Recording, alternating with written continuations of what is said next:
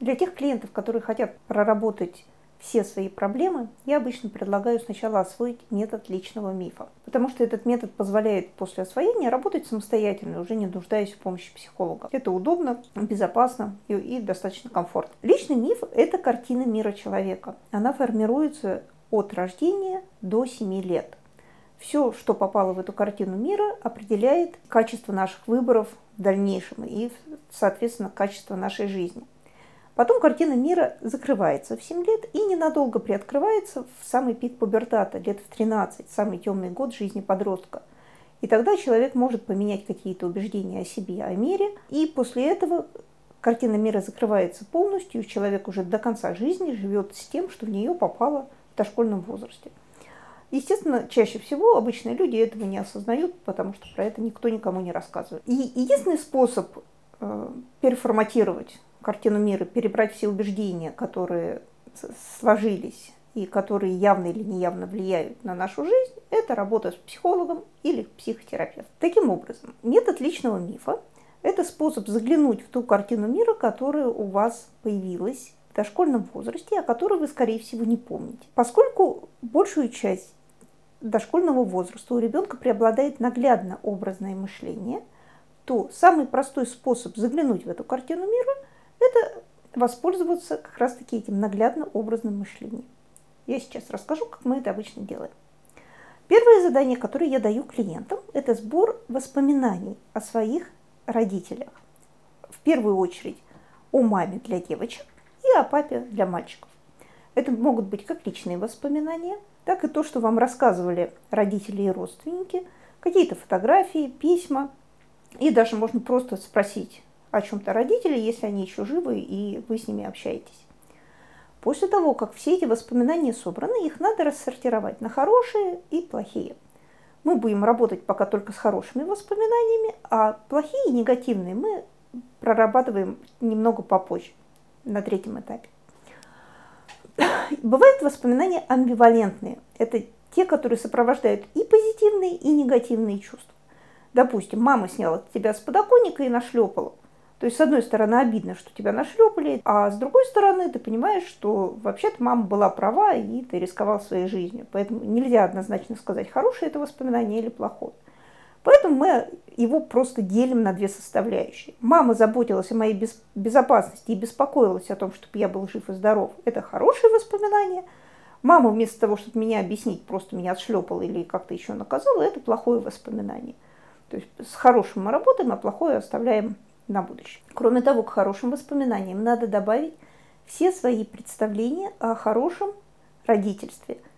Соответственно, хорошая мама для девочек, хороший папа для мальчиков. То, что вы видели в семьях друзей, знакомых, и вам хотелось бы, чтобы ваши родители относились к вам так же. То, что вы видели в фильмах, читали в книгах, и ваши представления о том, в принципе, какие бывают хорошие родители, и также плюс свой собственный личный опыт, если он у вас уже есть. Собрав кучу вот весь этот фактаж и свои мечты о том, как бы это было хорошо и правильно, нам надо представить образ хорошей мамы, или хорошего папы. Делается это следующим образом. Проще всего работа происходит в гипногодических и гипнопопических состояниях. Это особое состояние пробуждения после сна или засыпания перед сном. У них есть специальное название. В тот вы ложитесь в кровать. Надо расслабиться, выключить свет и обязательно тепло укрыться, потому что когда вы расслабляетесь, сразу улучшается теплоотдача, вы просто начинаете замерзать. И это будет вас сбивать с работы вы укрываетесь, закрываете глаза и стараетесь поймать вот это, это ощущение, что вы уже почти заснули. Когда уже поплыли какие-то образы перед глазами, голова показывает какой-то мультик, но при этом ты еще понимаешь, что ты не спишь. Именно в этот момент надо задать себе мягкое направление мыслей. Я хочу увидеть себя и свою хорошую маму или хорошего папу у мальчика. Если все получится, то мы увидим образ этого родителя. Он может отчасти напоминать вашего реального родителя, может совершенно быть на него не похож. Но главное, чтобы вы испытывали ощущение, да, это моя мама. Точно так же, как вы всегда можете представить в голове образ солнца. Если вас спросить, что такое солнце, вы сразу представляете какой-то огненный шар на небе. У каждого будет свое представление, но, в общем-то, солнце, оно одно. И чаще всего возникает какой-то образ нашего солнца, а не других звезд. Также если ребенку сказать, показать на животное и спросить, кто это, ребенок безошибочно говорит собака или кошка, потому что достаточно быстро мы учимся связывать образы с какими-то словами и умеем обобщать. То есть не, не важно, кто там, пудель, дог, бульдог пробегает, то есть ребенок говорит, это собака. Точно так же мы всегда можем понять, мама это или не мама, тот образ, который мы увидели, отец это или не отец. Как только получается увидеть э, этот образ, надо запомнить максимальное количество деталей, которые вы, у вас получится рассмотреть. Как она выглядит, в чем одета, находишься ли, видишь ли ты себя маленького рядом, в какой, какой возраст этого ребенка, есть ли какие-то отношения между матерью и этим ребенком, и какие это отношения. Может быть, ребенок у нее на руках, может быть, рядом с ней, может быть, играет на полу, может быть, вместе они куда-то идут.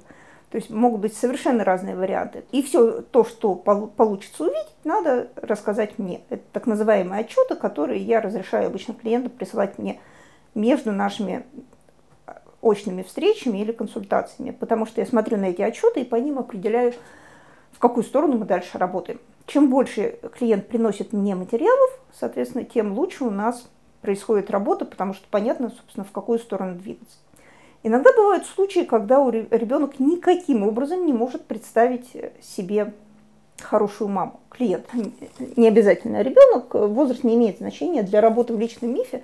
Ну, конечно, чем моложе, тем лучше идет эта работа, а после 50-60 лет уже, конечно, намного более проблематично, потому что мышление становится более ригидным и сложно научить себя новым способам связи с собой, собственно, чем мы и занимаемся. Иногда бывает так, что э, человек видит э, маму в виде зверя, то есть большая медведица в качестве матери, это достаточно штатная ситуация, и с этим тоже можно работать. была бы какая-то информация, мы разберем, откуда что взялось, что с этим делать, и вообще удобно или неудобно. То есть не всегда у меня клиенты даже меняют эту картину. Если наша хорошая мама медведица, и у нее есть вполне уютная берлога, так мы так и оставляем, если с этим все в порядке.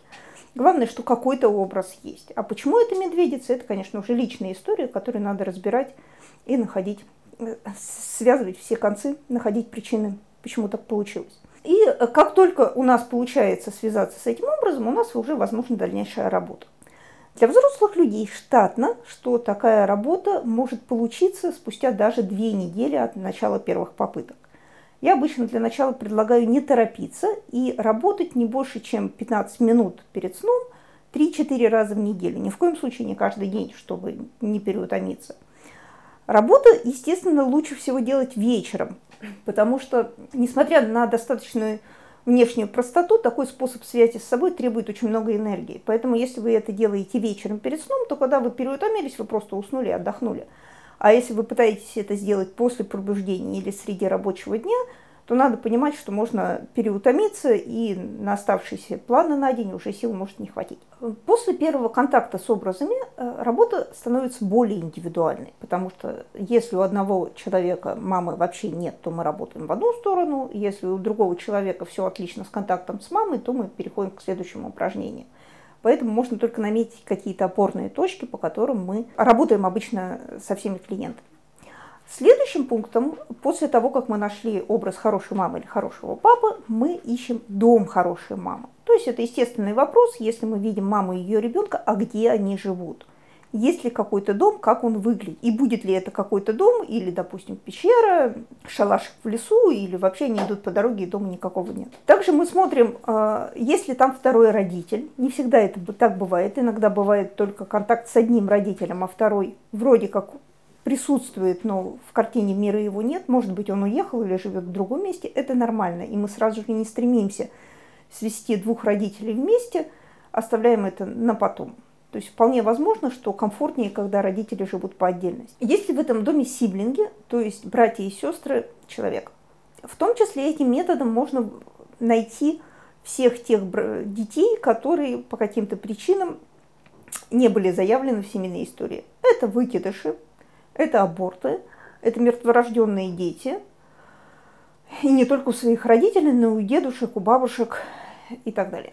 Вот, поэтому если мы находим неучтенных детей, то, в принципе, это чаще всего кто-то из родных о ком в достаточной степени взрослые не оплакали его смерть, не проводили и не закрыли для себя этот вопрос. То есть это такая фигура умолчания в семье.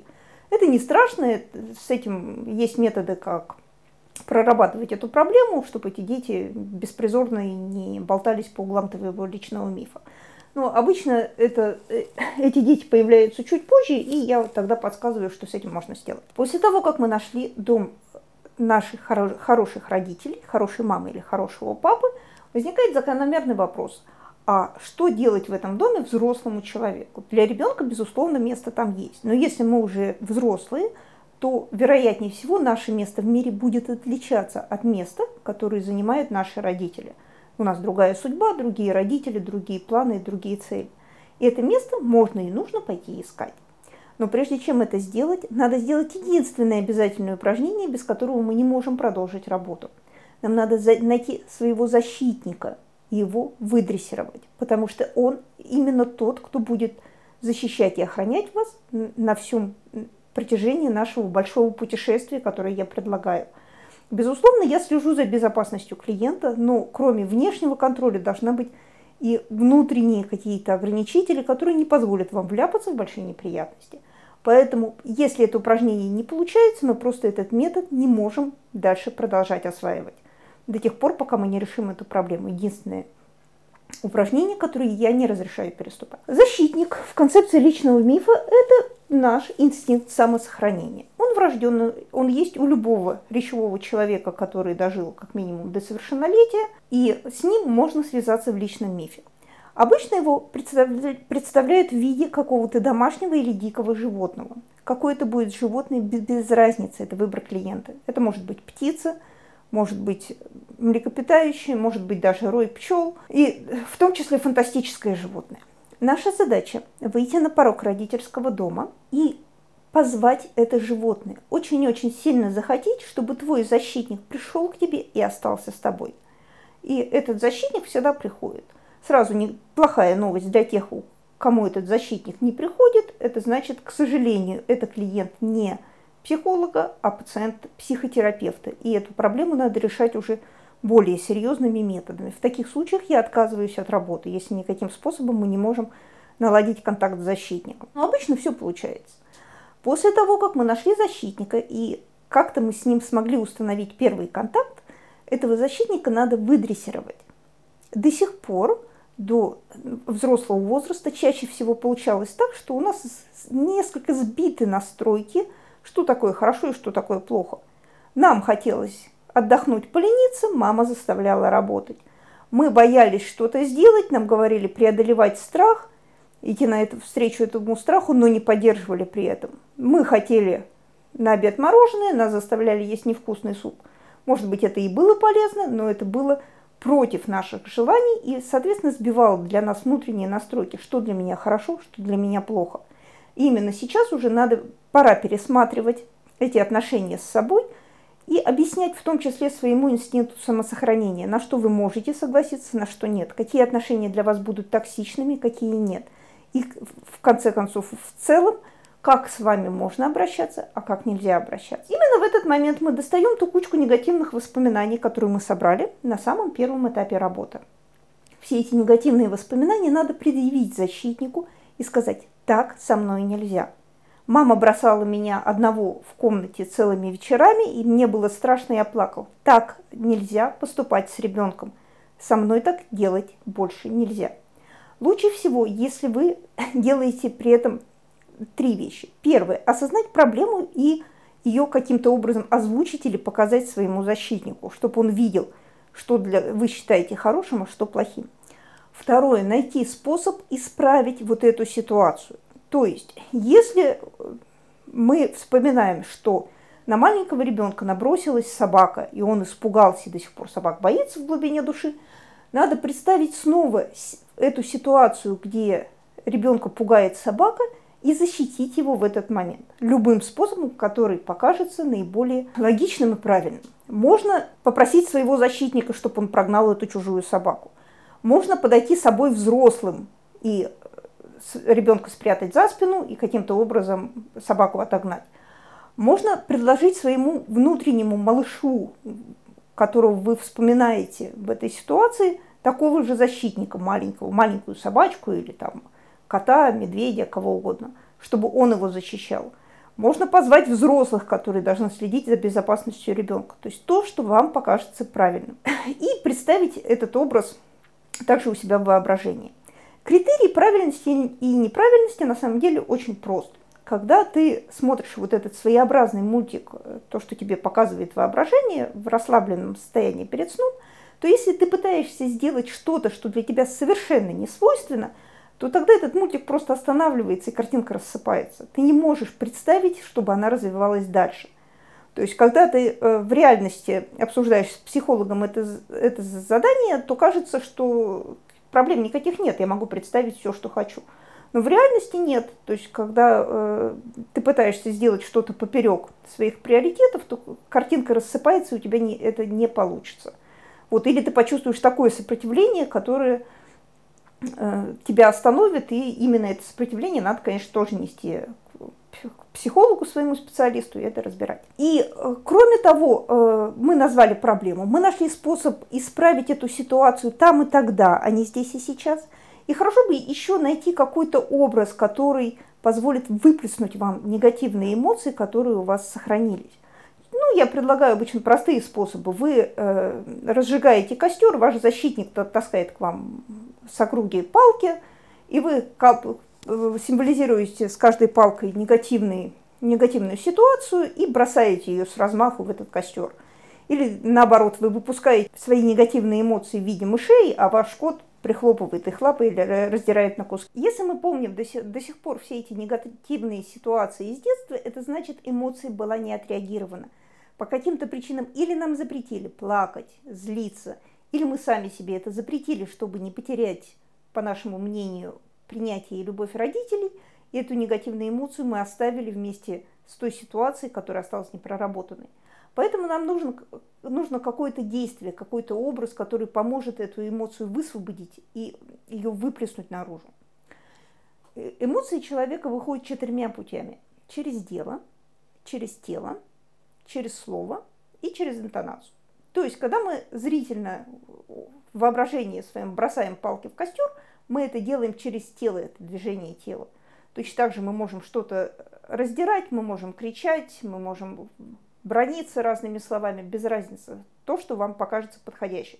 Ну и, к счастью, в своем воображении вы можете сделать все. Вы можете хоть порвать на клочки своего обидчика, это уголовно ненаказуемо, но зато позволяет отреагировать все негативные эмоции. За время этой работы наш защитник дрессируется, то есть он понимает, что такое хорошо, что такое плохо. Дальше одна из задач – это научиться чувствовать вот эту защиту в реальной жизни. Мы должны связать все то, что мы делаем в воображении, с тем, что происходит в нашей реальной жизни.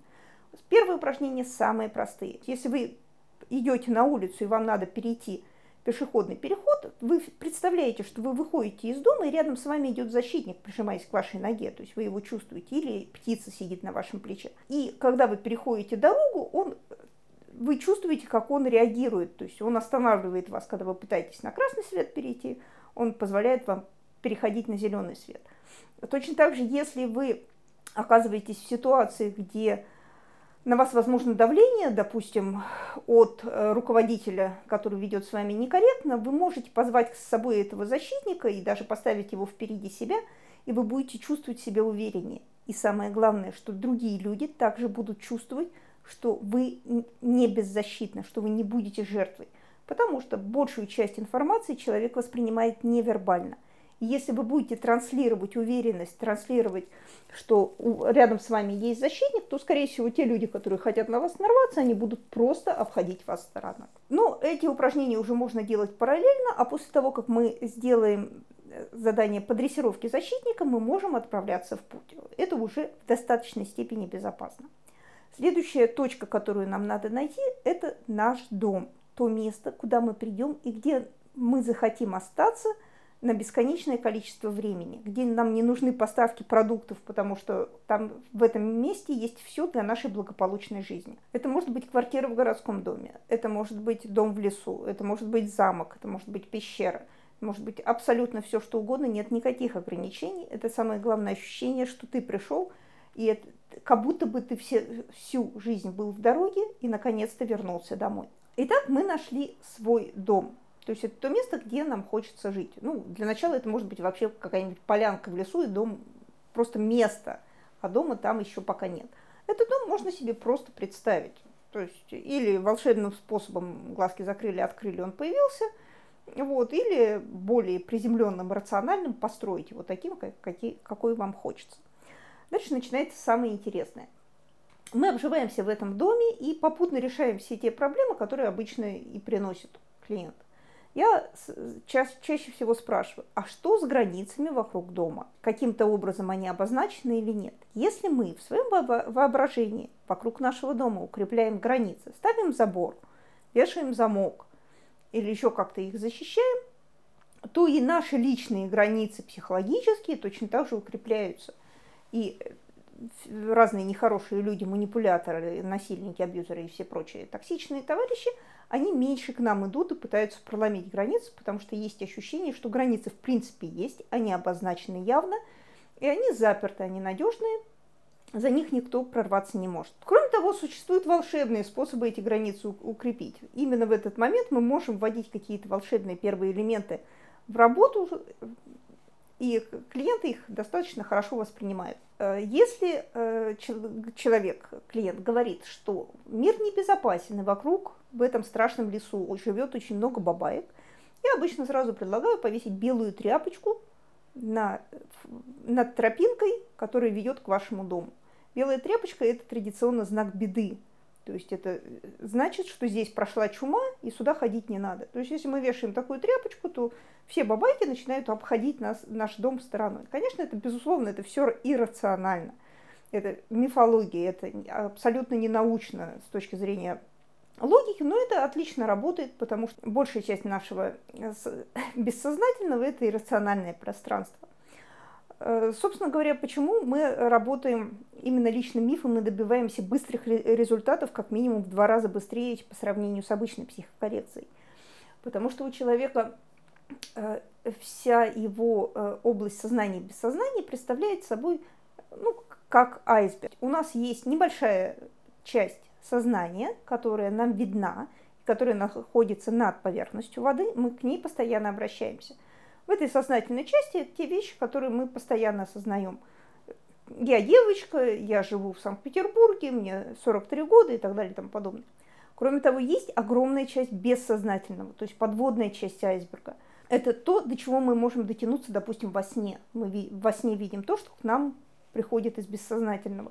И там вся та информация, которую мы о себе знали, но временно забыли по какой-то причине, или которая нам пока не актуальна. Кроме того, там же образы из коллективного бессознательного, с чем мы лично не встречались, но поскольку мы э, люди речевые, мы живем в социальном обществе, мы все это получаем, в том числе и через сказки, мифы, которые мы изучаем в детстве.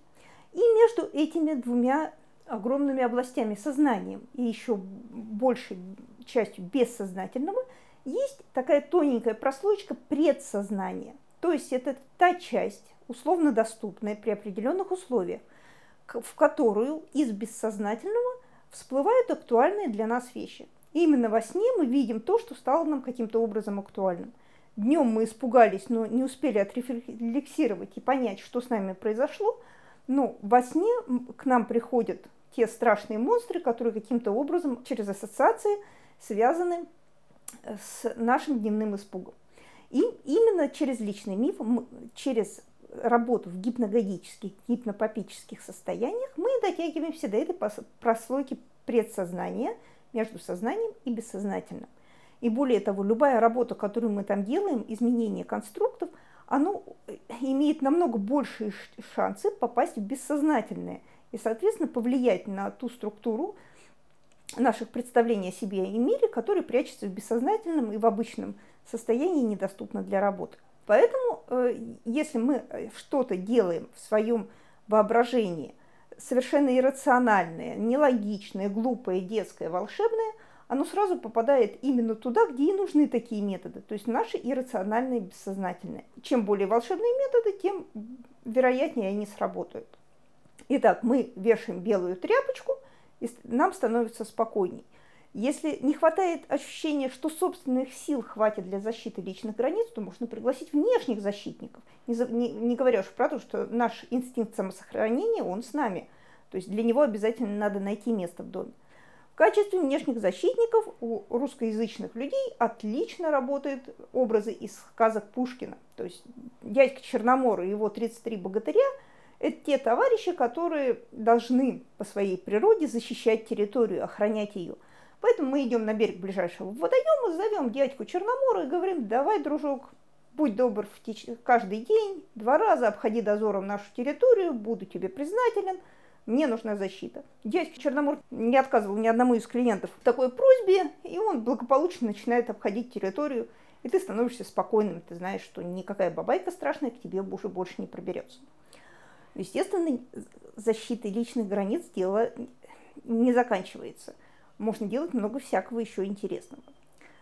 Мы заходим в дом и смотрим, а что есть в этом доме.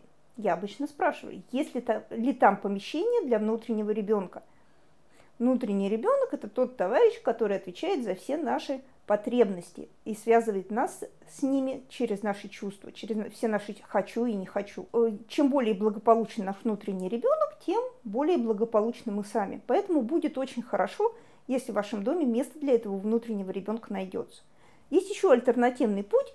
Можно оставить его у наших хороших родителей. Но все-таки это не очень удобно, потому что обычно дом хороших родителей находится на каком-то расстоянии от нашего дома, а все-таки связываться со своими чувствами и желаниями лучше бы напрямую. Поэтому, если у вас в доме есть детское, и там есть место для игры, место для сна и место, где ребенок сможет заниматься, это будет очень хорошо и правильно. Ну и, конечно, должен быть какой-то образ, э, что ребенок благополучен, то есть и, питается по своему запросу, есть в доме всегда еда и доступная вода. Следующий персонаж, который мы там находим, это внутренний критик. В декорациях личного мифа я обычно предлагаю представить его как домового. То есть домовой тот, кто следит за порядком в доме. И внутренний критик – это тот самый домовой, который следит за тем, чтобы мы исполняли правила. Но с этими правилами как раз-таки есть один очень сложный вопрос. Когда я рассказываю клиентам о внутреннем критике, я обычно травлю байки о так называемых саблезубых тигров. Дело в том, что э, такая психическая конструкция, как внутренний критик, появилась достаточно давно, когда люди еще, первобытные люди, сидели вокруг костров – Именно тогда было важно, чтобы дети в семье не раскачивали семейную лодку и не подставляли род под угрозу, под внешнюю опасность. Это значит, что если надо вести себя тихо, то и дети должны слушаться родителей и вести себя тихо. Если нельзя отбегать от, от костра в темноту, значит и детям нельзя это делать. Поэтому родители обучают ребенка слушать правила, которые приняты в этой семье, в этой общине, которая сидит вокруг костра. А те дети, которые не слушаются, соответственно, убегают в темноту и рано или поздно попадаются тем самым саблезубым тигром. Поэтому внутренний критик, который требует соблюдения правила твоей внутренней, твоей семьи, сначала реальной, а потом и внутренней, это очень полезная конструкция, которая работает на защиту и твоих личных интересов, и, конечно, в первую очередь интересов твоего рода. Проблемы начинаются там, где для выживания отдельного человека помощь и поддержка рода уже не нужна, когда человек прекрасно справляется самостоятельно. Но, к сожалению, внутренний критик продолжает его заставлять подчиняться правилам своей родительской семьи. И поэтому, несмотря на то, что мы уже давно выросли и родители у нас далеко, мы продолжаем прислушиваться к внутреннему критику, который говорит, не высовывайся, не пытайся, Делай так, как было принято у тебя в роду, ничего у тебя не получится, ни у кого в семье не было высшего образования, и тебе нечего с твоим свиным рылом в калашный ряд. Но, естественно, способы справиться с этим внутренним критиком есть. И один из таких способов – это договориться с ним и объяснить ему, что то, что он делает, это очень полезная и хорошая работа, и ты ему за это благодарен. Но есть один маленький нюанс. Критику до сих пор никто не сказал, что ты уже вырос, и теперь являешься главой своей семьи. Именно ты устанавливаешь те правила, за которыми надо следить. И поэтому ты просто объясняешь своему внутреннему критику, что вот те правила, за которыми мы теперь следим. А те правила, которые были приняты в родительской семье, они негодные. А эта семья чужая, она нам больше не нужна. Поэтому в, в декорациях личного мифа мы находим домового. Или просто его зовем, или мы ставим блюдечко с молоком рядом с камином, печью и, или другим очагом, который есть в доме. Конечно, бывают ситуации, когда внутренний критик слишком занял много места в нашей психике, он начинает сопротивляться. Поэтому мы используем другие методы для того, чтобы с ним справиться. Его можно уволить, его можно выгнать, его, в общем-то, можно даже попробовать и в целом убить, но я не рекомендую такие способы. Если какая-то психическая конструкция есть, э, с ней лучше договариваться, а не пытаться выдернуть ее, потому что вполне возможно на ней держатся и какие-то ценные вещи, которые нужны для вашей безопасности, для вашего выживания и в том числе вашего комфорта. Дальше следующий персонаж, с которым мы обычно встречаемся по моей наводке, это анимус для женщины или анима для мужчин. Анимус и анима – это, соответственно, мужская часть женской души или женская часть мужской души. Каким бы я была мужчиной, если бы я была мужского пола? Как, какой бы я был женщиной, если бы я не был мужчиной? Эти представления есть у любого человека, они формируются в том самом дошкольном возрасте. Встретиться с анимусом достаточно просто, и с анимой, соответственно. И, во-первых, можно просто точно так же позвать, очень захотеть, чтобы он пришел, находясь на пороге уже своего дома. Обычно он приходит – Точно так же ты можешь зажечь, если ты девочка, ты зажигаешь очаг в своем доме и начинаешь на нем готовить еду для двоих. Анимус приходит на свет этого очага. Для анимы э, немножко дру- действует по-другому. Мужчина должен выйти из своего дома и пойти искать свет костра, рядом с которым она сидит. То есть, э, если женщина ждет, то мужчина идет и ее ищет. Анима – это та, кто связывает мужчину с его чувствами. Рациональным, рациональному мужчине иногда нужна помощь, чтобы разобраться со своими чувствами, их авторизовать, их отреагировать и не вешаться при этом на живую женщину. В принципе, у мужчины есть право нести свои эмоции в детстве к маме, а потом к своей жене, но не перекладывать ответственность за свои эмоции на женщину, а просто поделиться ими и быть принятым. Ну, еще лучше э, это делается со своей анимой. Она так, кто понимает, что ты чувствует, и она не обвиняет тебя в слабости, в неумении решать проблемы и прочих-прочих мальчиковых страхах. Анимус – это проводник в мир бессознательного для женщины, это ее рациональное начало. Если девочка не знает, что она хочет и где лежит решение для какой-то ее сложной проблемы, можно позвать анимуса и спросить его – а где у нас вот эта информация? И он подскажет, в какой части личного мифа или в каком сундуке лежит ответ на ее вопрос. Конечно, это будет в виде образа, но любые образы расшифровываются. Соответственно, мы можем позвать к себе анимуса или аниму. Дальше у нас есть такие персонажи, как нарративный клуб. Члены жизненного клуба, нарративного клуба, это значимые люди, к которым мы можем обратиться за принятием, поддержкой – Э, оценкой, если она нам нужна, и далее и прочее везде. Это все те значимые люди, с которыми вы встречались в жизни, и неважно, живы они на данный момент или умерли. Знакомая, подруга, мать э, твоего близкого человека, тренер, учитель. Родители, кстати, реже попадают в этот жизненный клуб, а вот другие люди, родственники, знакомые, близкие, любимые, они там чаще оказываются. Всех этих людей мы можем найти в своем личном мифе, ну, вряд ли они будут жить в вашем доме, но от вашего дома к тому месту, где они находятся, обычно есть тропинка, которую можно найти. Единственное, что я всегда предлаг... предупреждаю клиентов, что особенно пока метод хорошо не освоен, всегда надо брать с собой защитника. Потому что мало ли мы с чем встретимся, какие там будут бабайки на территории и как они нас могут испугать. Та картина, которую мы видим при первом контакте, она не постоянная. Мы можем ее менять по своему вкусу. Если нам тесно в доме, мы можем сделать его более большим мы можем уйти в другое место, мы можем каким-то образом перестраивать территорию, мы можем приглашать кого-то или наоборот прогонять со своей территории. То есть делать так, как нам будет удобно и комфортно. Мы наконец-то можем менять ту закрытую картину мира, которая сформировалась в детстве. Только сейчас уже менять ее осознанно, так, чтобы было удобно и комфортно. Дальше моя задача, э, это, и это минимальная работа, которую мы проводим в МИФе, это показать ориентиры для того, чтобы каким-то образом определять себя во времени и в пространстве на своей территории. Обычно я спрашиваю несколько вещей. Первое. Если выйти на порог своего дома, повертеть головой и сориентироваться, где будет центр мира. Люди обычно без проблем находят этот центр, Чаще всего он находится где-то в отдалении, но иногда бывает так, что и твой дом – это центр мира. Для ориентиров у нас из мифологии есть мировая гора или мировое древо, или и то, и другое вместе. Центр мира – это отличное место для решения разных важных, смысла э, наполненных вопросов. То есть если у вас, вы не знаете, чем заняться, не знаете свой смысл жизни, прямая дорога к центру мира, там можно посидеть под мировым древом, можно поискать что-нибудь в дупле, порыться у него под корнями, покачаться на качелях, если они там на дереве там есть.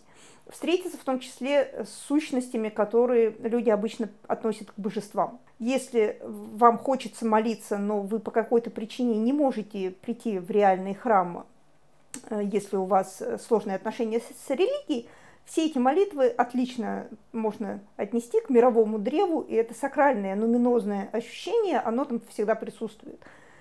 Это очень хорошее место для молитв. Обычно еще недалеко от мирового древа есть мировой океан. Также там можно встретить э, морских божеств, с которыми также обсуждать какие-то сложные вопросы, отдать дары, получить дары и так далее. Следующий ориентир, который я обычно прошу найти, это изба Бабы Яги. Обычно у русскоязычных людей, которые выросли на волшебных славянских сказках, этот образ есть. И от своего дома к дому этой Бабы Яги обычно есть какая-то тропинка. Ну, я, конечно, задаю ориентиры, предлагаю увидеть где-то в отдалении лес и сказать мне, если там проход к дому Бабы Яги обычно находится. К Бабе Яге ходить можно. Единственное, что нельзя ходить к ней без четко выраженного запроса. Вы должны сначала сформулировать проблему и только потом идти туда с этой проблемой. Просто так ходить не стоит. Ну, естественно, это одно из самых опасных мест э, даже в своем личном мифе, поэтому хорошо бы соблюдать правила безопасности. Об этих правилах безопасности я обычно предупреждаю на своих ресурсах, когда мы их обнаруживаем случайно или намеренно с очередным из клиентов. Что можно делать там, что нельзя. Почему туда стоит ходить? Потому что это такое волшебное место, с помощью которого можно решать многие психологические заморочки реально волшебными способами. То есть ты что-то там делаешь и получаешь э, эффекты, которые ты не можешь получить рациональными практиками. Итак, мы оказались у дома Бабы Яги и обсудили основные вопросы безопасности. Что там можно делать, что нельзя делать. Нельзя приходить без запроса, нельзя нарушать правила. Надо вести себя все-таки в меру вежливо. Если ты ведешь невежливо, то не удивляешься последствиям, которые на тебя наступают. С другой стороны, это очень ресурсное место, там можно просто без всяких условий получить себе кучу плюшек. Самые простые вещи. Если ты чувствуешь себя плохо, как будто бы отравился общением с близкими людьми или что-то такое, ты можешь э, прийти к бабеге и попросить у нее попить живой водички. Очень хорошее действие, улучшает самочувствие.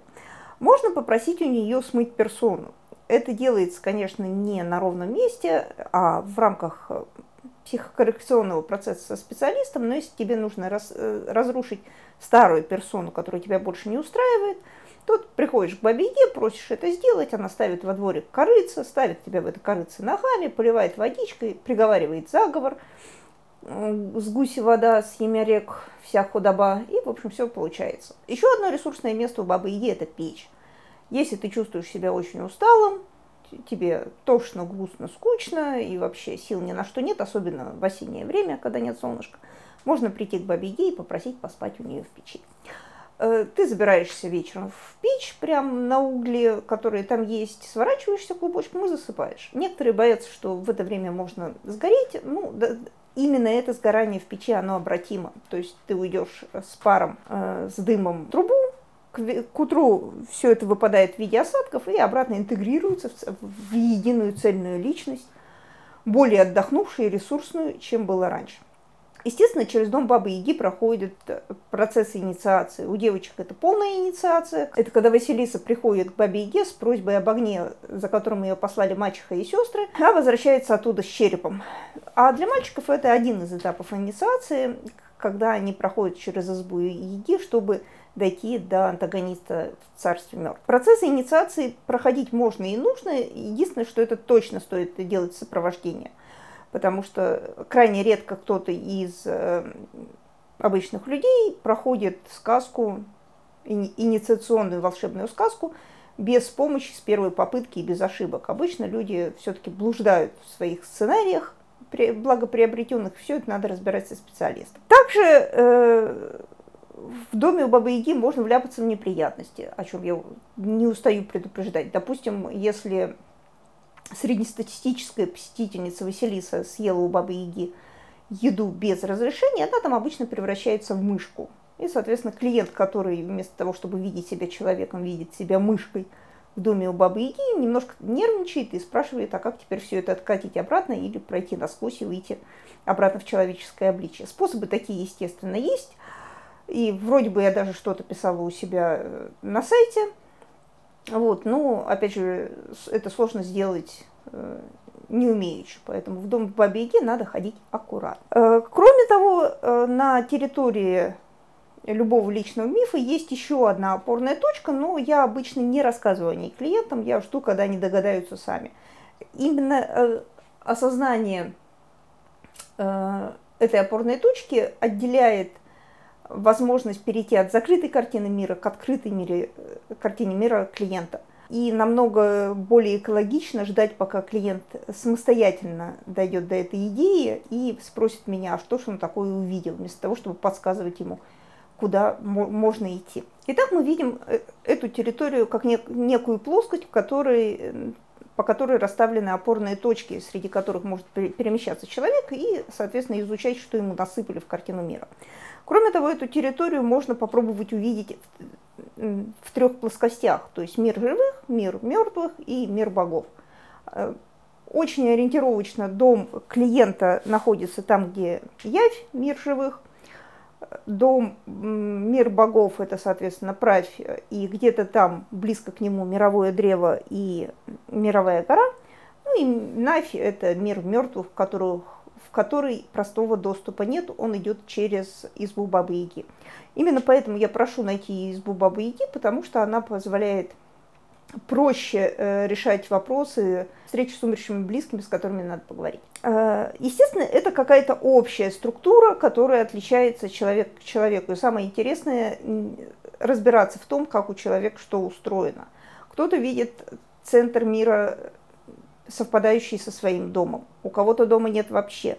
Кто-то видит всю эту территорию как очень враждебной, населенной разными враждебными существами. Тут понятно, что это концепция «мир не в порядке», которая часто сопровождается убеждением, что я не в порядке. И одной из задач э, для работы психолога с клиентами является изменение этих убеждений в идеале на «я в порядке» и «мир в порядке». Примерно на этом этапе для клиента э, открываются три возможных пути работы в своем личном мифе. Во-первых, можно просто исследовать эту территорию и узнавать что-то новое, находить новые образы и приносить мне их для расшифровки, если они самостоятельно расшифровке не поддаются. Э, поначалу, когда опыт работы этим методом небольшой, то клиент обычно ясно видит только только один объект или какую-то очень небольшую территорию, а чтобы удерживать э, в своем воображении всю территорию во множестве мелких подробностей, нужно больше опыта, но он достаточно легко нарабатывается, чем больше практики, тем легче все это делать. Во-вторых, я могу предложить клиентам пойти туда, не знаю куда, ну точнее в известные мне места и посмотреть, что там есть. Соответственно, клиент находит какие-то артефакты, и мы обсуждаем, каким образом они связаны с его проблемами, убеждениями или наоборот это ресурсы, которые он обычно не использует, и каким образом это можно пустить в дело.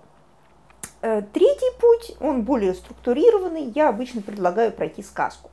Сказки из всего их многообразия обычно предлагаются в работе инициационные, то есть э, позволяющие пройти инициацию для достаточно взрослого человека.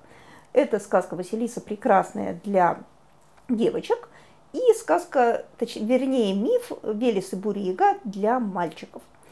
Э, к сожалению, я так и не нашла за 10 лет работы сказку, в которой и инициация будет э, проводить мужчину через дом Бабы Яги в славянских сказках, за исключением вот этого полуавторского, полумифологического текста про Велеса и Бурыгу. Но это абсолютно точно работающий текст, потому что мы это проверяли, мальчики успешно эту сказку ходили и получали нужные нам результаты. Прежде чем подробно говорить об сказках про инициацию, стоит сделать небольшое отступление, почему мы занимаемся именно этим.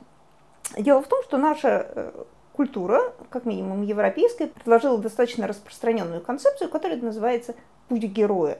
Про нее говорят тот же Проб, когда исследует морфологический э, ряд волшебной сказки. Про нее говорят Марк и Пирсон, которые приложили эту идею к маркетингу, и очень-очень много других исследователей, Кэмпбелл, естественно. То есть это та история, которая узнаваема большинством людей и которая реально помогает пройти инициационный процесс. В работе я обычно использую простенькую схему Марка Пирсон, потому что очень удобно видеть э, по этой схеме ловушки, в которые попадают клиенты, пытаясь пройти инициацию. Как это выглядит? Мы берем сказку, сказку по, допустим, по Василисе Прекрасной, чтобы мне постоянно не переключаться в разговоре с девочек на мальчик. Ходить можно разные тексты, но я выбираю один текст, и мы сверяемся с ним вдвоем с клиентом. К этому тексту есть комментарий СТС по книге «Бегущая с волками». Это удобно, потому что можно опираться не только на мои слова, а посмотреть и на те ассоциации и выводы, которые делает СТС.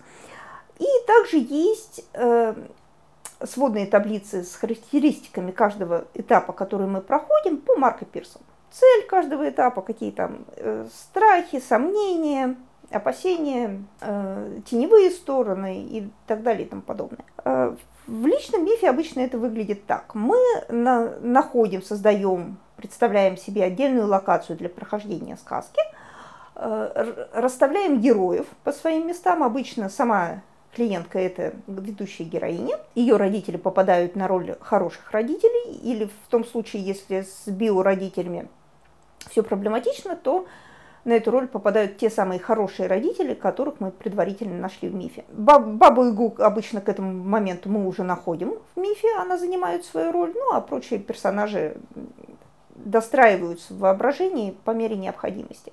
И тот прекрасный принц, который встречается в конце сказки нашей героини, это обычно анимус. Э, таким образом, мы представили локацию, мы э, представили всех наших нужных нам героев, читаем первый эпизод сказки и пробуем его представить в воображении. Причем наша задача найти тонкую грань. С одной стороны, мы понимаем, что мы должны отсмотреть эпизод по тексту, в то же время позволяем себе отсмотреть его так, как получится. Именно там, где сюжет, который мы видим, будет не совпадать с текстом сказки, и будет какая-то личная история человека, которая до сих пор помешала пройти ему инициацию. И потому, какой выбор делает человек, мы можем понять, что за проблема была, и последовательно разобрать эту проблему и найти выход из нее, чтобы эта проблема была решена и в реальной жизни, и в сказке мы могли пройти дальше. Большинство клиентов заканчивают успешно сказку, получают весь социальный опыт, который в этом заключен, это 12 этапов, начиная со своего парня, заботливого, простодушного героя, и заканчивая правителем и магом. И все это анализируется, каким образом этот социальный опыт может помогать в реальной жизни. В норме, которую никто из живых людей не, не видел, инициация должна быть пройдена примерно к 21 году у девочек, 23 годам у мальчиков. В реальности, конечно, этого не происходит. По разным причинам, в том числе из-за ранних детских травм, которые с ребенком случаются в возрасте до 7 лет. Если человек освоил весь путь героя, получил, собрал себе весь социальный опыт, который заложен в эту схему, то он может гибко пользоваться всеми социальными ролями в зависимости от ситуации, в которую он попадает. Таким образом, в семье с детьми родитель, скорее всего, будет выступать в роли заботливого – в, в отношениях в паре он, скорее всего, будет романтиком. Там, где ему надо будет руководить другими людьми или процессом, он будет правителем. Но, к сожалению, все это не так, если по какой-то причине весь этот путь не освоен. В, в таком случае человек застревает на одном из этапов и упорно пытается пройти вперед и решить задачи этого этапа, не обращая внимания на, то, на те обстоятельства, которые требуют той или иной роли. Таким образом, если человек застрял на этапе героя, он будет пытаться геройствовать и в личных отношениях, и на работе, которая предполагает творчество, и в искательстве, и так далее. И для того, чтобы он был более гибким, соответственно, надо остановиться на этом этапе, найти причины, по которым он не может героя пройти, и помочь ему эти причины устранить. Пройдя инициационную сказку, человек э, доходит до такой степени проработки проблем, что, в принципе, дальнейшая работа с психологом ему не нужна. Еще несколько недель мы встречаемся для того, чтобы авторизовать тот опыт э, изменений, который человек делает для себя самостоятельно, а потом встречи э, или совсем прекращаются, или человек приходит буквально раз-два в год, чтобы похвастаться новым качеством жизни, которое он получил, и задать какие-то редкие вопросы, которые никаким образом он не может самостоятельно решить. По времени прохождения сказки занимает в среднем полгода. Очень редко кто проходит ее за месяц. Есть люди, которым требуется больше года для того, чтобы проходить сказку. Разные исследователи разбивают путь героя на некоторое количество этапов, которые герой должен пройти в определенной последовательности. И, в принципе, одна и та же логика прослеживается во всех концепциях.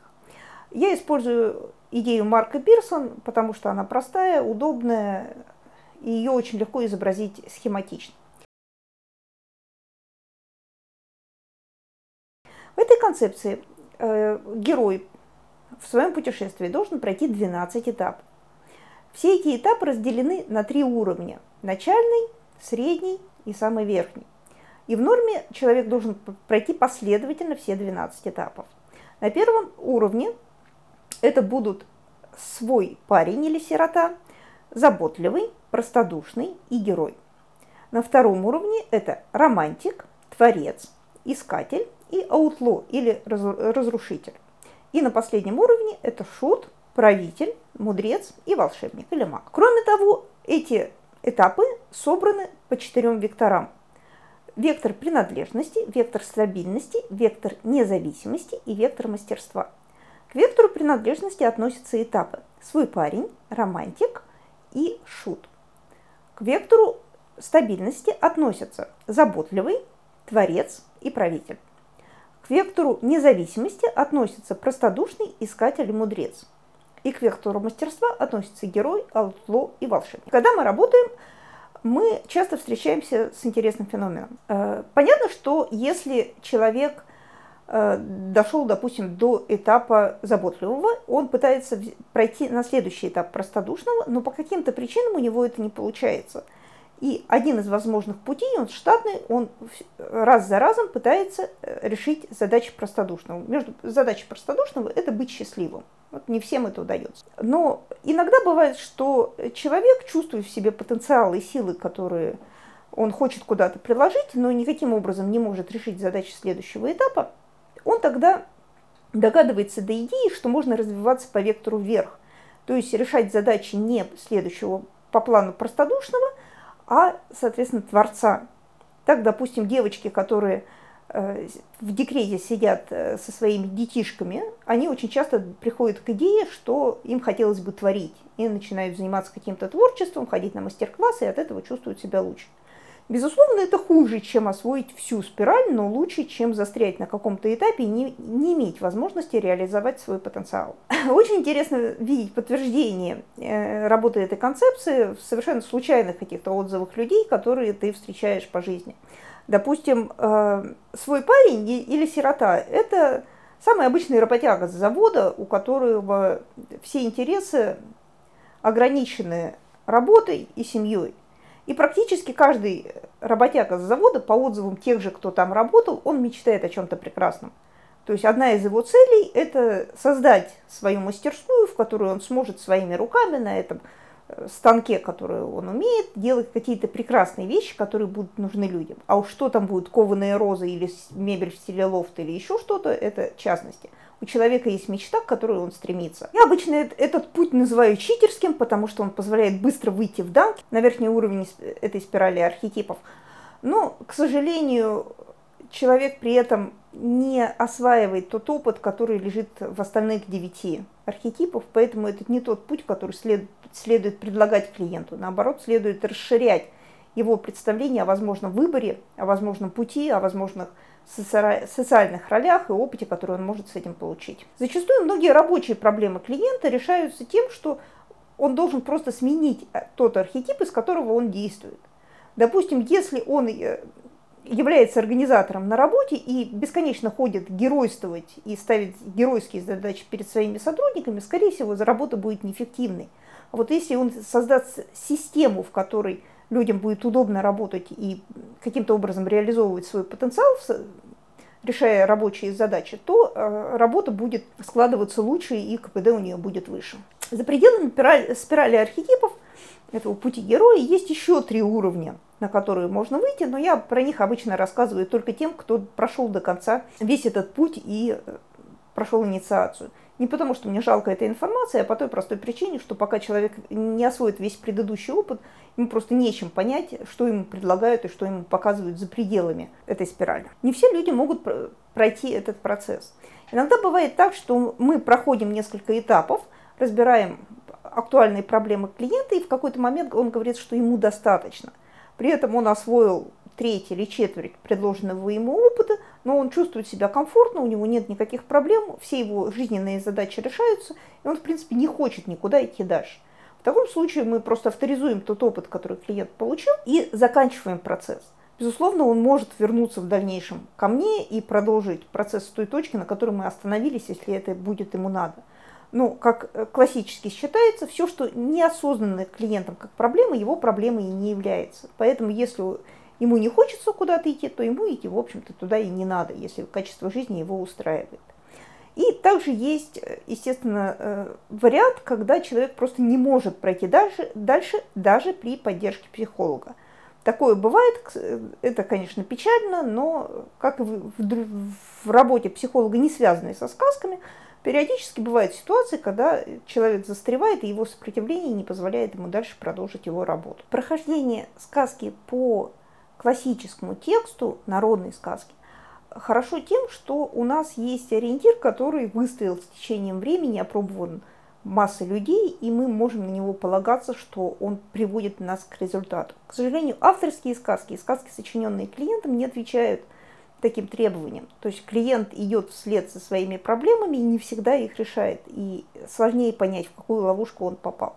Но, безусловно, это один из способов работы с собой, это прожить свою собственную сказку в мифе, не опираясь ни на какие образцы. Кроме того, при работе в личном мифе, когда он уже достаточно хорошо освоен, мы э, можем пройти какие-то сложные техники, которые я обычно клиентам не даю, и которые отвечают только на сложные вопросы о том, что поиски смысла жизни или, или когда человек потерял все, все свои ориентиры. Это также делается по аналогии со сказкой. Мы представляем какую-то локацию, э, условия для которой заданы внешне, и проходим ряд определенных шагов, получая то, или не получая тот результат, который заложен в схему. Кроме того, когда клиенты приносят свои проблемы, мы учимся, не, мы не только разбираем их рациональными мотивными методами, но мы всегда находим какое-то подкрепление в мифе, потому что сначала образ мыслей, потом образ действий. То, как мы в голове представляем себе проблему, определяет наши действия. Если мы в голове видим, что к нам постоянно влезают какие-то захватчики, то и в, реальной жизни мы не будем держать границы, и без, к нам бесконечно будут докапываться какие-то маргинальные личности. Поэтому надо сначала в голове навести порядок в своих границах, и тогда в жизни намного будет проще справляться с теми же трудностями. Под каждый запрос клиента я, соответственно, могу предложить какое-то готовое решение или придумать самостоятельно индивидуальное для него решение его проблемы. Мы его пробуем в его мифе, и он получает результат, ну или не получает, и тогда мы каким-то образом корректируем гипотезу и уточняем метод, которым надо воспользоваться.